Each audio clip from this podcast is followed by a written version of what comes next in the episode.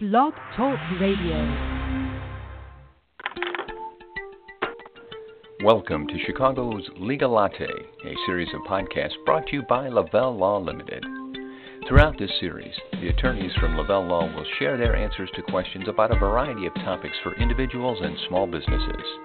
To participate in today's discussion, you can email us at podcast at lavellelaw.com. And there's probably really no question that the dissolution of a marriage is most often a traumatic and, and difficult process for those involved. And for couples who finally reach the end of their union and have completed a divorce, it may seem that just as they're getting settled into their new lives, the holidays arrive. That's a, a time period which can really expose the difficulty of the situation on, on parents and particularly children.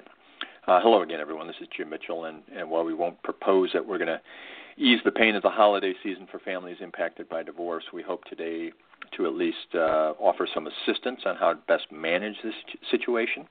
And I'm very pleased to have someone on hand with me who can provide experienced guidance as I welcome back to the podcast Lavelle Law Attorney Patti Levinson.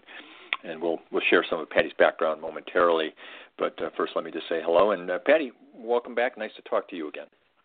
Thanks for having me back again, Jim. Nice to talk with you.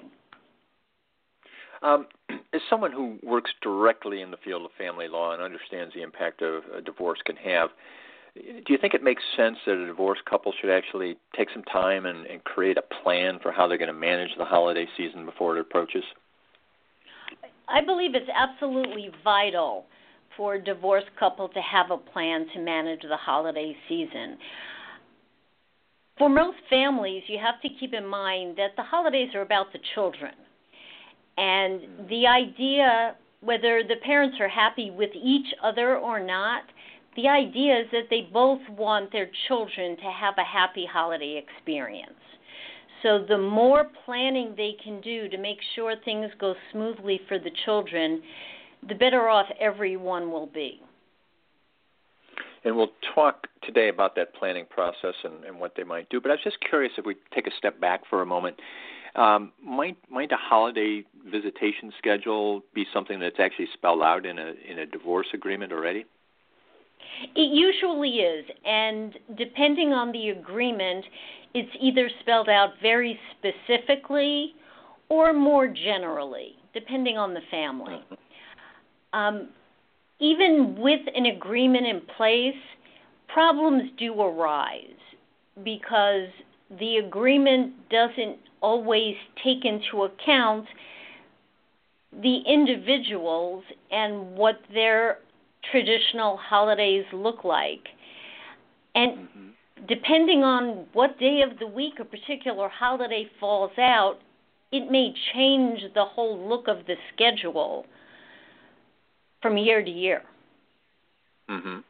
And you know, it's interesting because you talk when I thought about this topic in our conversation. It, you know, the obvious thing to me was, all right, well, we got to plan who the kids will be with on Thanksgiving or Christmas morning or, or certain key dates. But the holiday season encompasses a a longer period. And you mentioned traditions, and I would think that things like going caroling, making cookies, you know, going to see Santa at the mall or, or Hanukkah celebrations. These are all things that are ingrained in that whole time period. And should families really try and, as you say, maintain and honor those traditions to the best of their ability after a divorce? I think the family should try to maintain those traditions they can one of the things I would suggest is perhaps speaking with the children about which of those traditions are important to them. Which do they like? And try to keep those traditions in place, although they may have to be modified a bit because the family looks a little different now. But keeping those traditions are comforting for the children.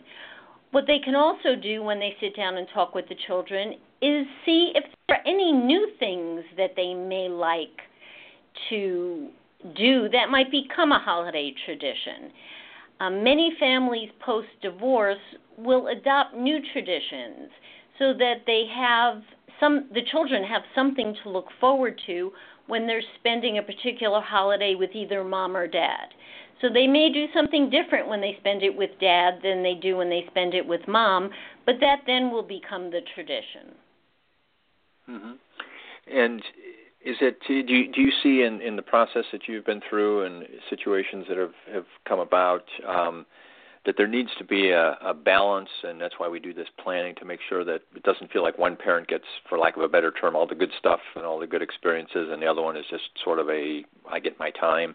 It, it's got to be a, a balance of making sure that uh, the kids get equal time or at least equal opportunity with both to do the fun things. It is important that they get to do fun things with both parents. Very often in a in a divorce, the children are with one parent more than they are with the other. And that parent's home is usually what the children consider to be their home. But it's important that the other parent's home become a welcoming place for them. And there's really no better time to start that change than during the holidays when that home could be filled with new fun things for the children to experience during the season. There's, as we said at the beginning, nothing easy about going through a divorce, and uh, it's a topic we cover from time to time on Chicago's Legal Latte. We do our best to provide assistance and perspective. And my guest today is Lavelle law attorney Patti Levinson, who is outstanding at, at doing just that. Let me um, encourage everyone to visit lavellelaw.com. You can find Patti's profile, learn more about her experience, and uh, even reach out to her via the uh, website if you have questions or need some information. Um, Patti, you and I did a podcast not too long ago on the topic of collaborative divorce, and as I looked at today's topic, I thought maybe we should just sidetrack a little bit because it seemed like a, a topic that we should remind people about, and it could be something that might ease situations like this, like holiday times. Can you kind of give us a recap of what collaborative divorce is? A collaborative divorce is a process by which both parties agree not to take the disputes to court and settle all issues related to their divorce through a series of meetings with their collaboratively trained attorneys and perhaps other collaboratively trained team members such as a divorce coach or a child specialist. Um, but, uh, establishing a holiday schedule is a great topic for a collaborative meeting so that the parents can look at what they want for the children in scheduling the time they will have with the children.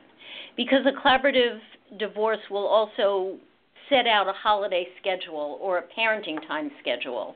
And people's traditions can be taken into account at the onset of the scheduling process so that when they go into it the year after they're divorced, it has already taken note of traditions that the family follows, traditions that the children enjoy.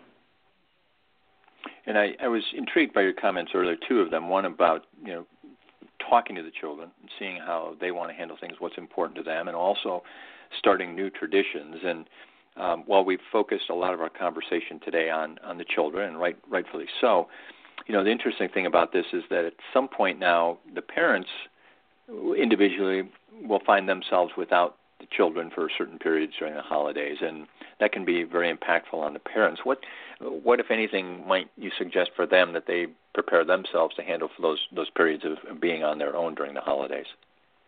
It's important for the pa- the parents who are, don't have their children with them over the holiday to enjoy their holidays as well. They need to take care of themselves also. So finding a new tradition that they might enjoy would also be a great idea. Perhaps um, a boys' weekend away for the father, or mm-hmm. um, a spa day, and, and I'm being a little generalistic here. Um, things that the parents can enjoy on their own without feeling like the children should be there with them.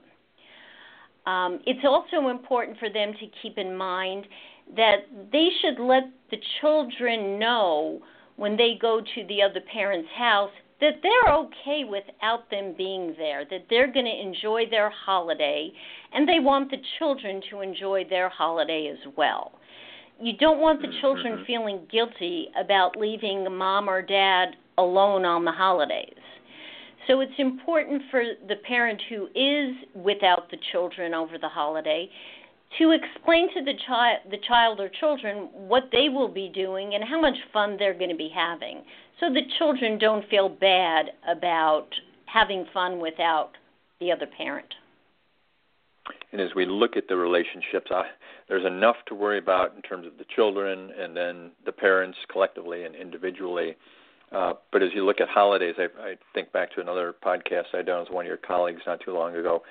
Um, is this a good time for parents also to remember the time grandparents need with kids during the holidays and the time kids need with their grandparents and kind of factor them into that scheduling as well?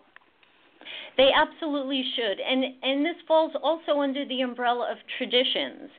If it's traditional to spend the holiday with the grandparents, that should continue.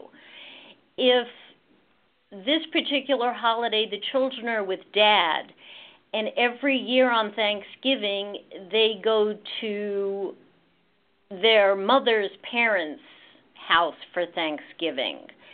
And they feel like they're going to miss out on seeing their cousins and aunts and uncles and grandparents on Thanksgiving.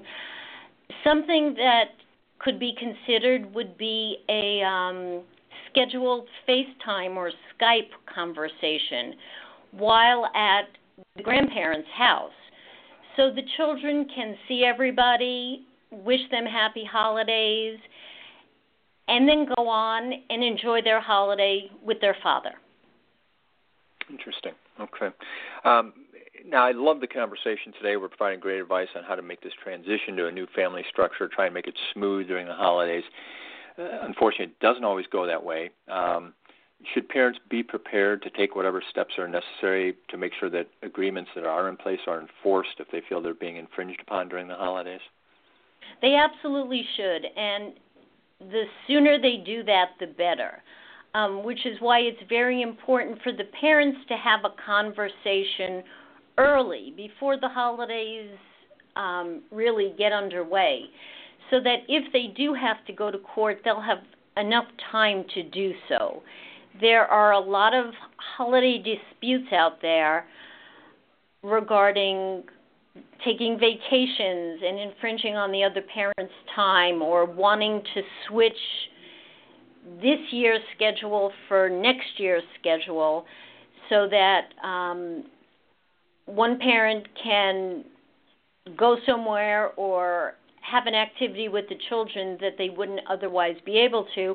And unless the parents are in agreement about this, they will end up in court over it. And they need time for the court process to mm-hmm. work.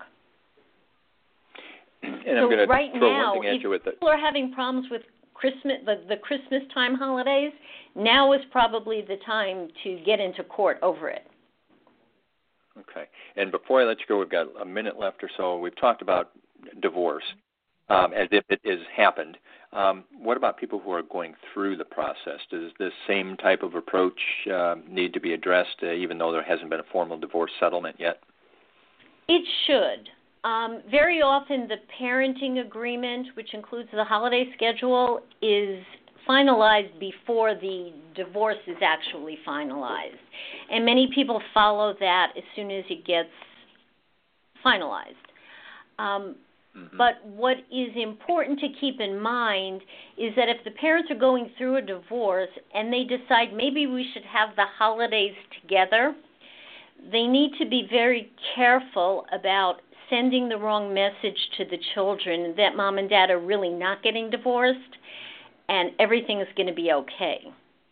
So you have to tread real lightly um, when you consider having a combined holiday celebration either before the divorce is finalized or after the divorce. Because depending on the ed- ages of the children, it may send mixed messages to them. Well, outstanding advice today from attorney Patti Levinson of Lavelle Law. Patti, thanks for being with us. We appreciate all the guidance. And uh, again, lavellelaw.com or P. Levinson at lavellelaw.com would be a great place to reach out to Patti. 847 705 7555 if you'd like to call. Thanks for listening.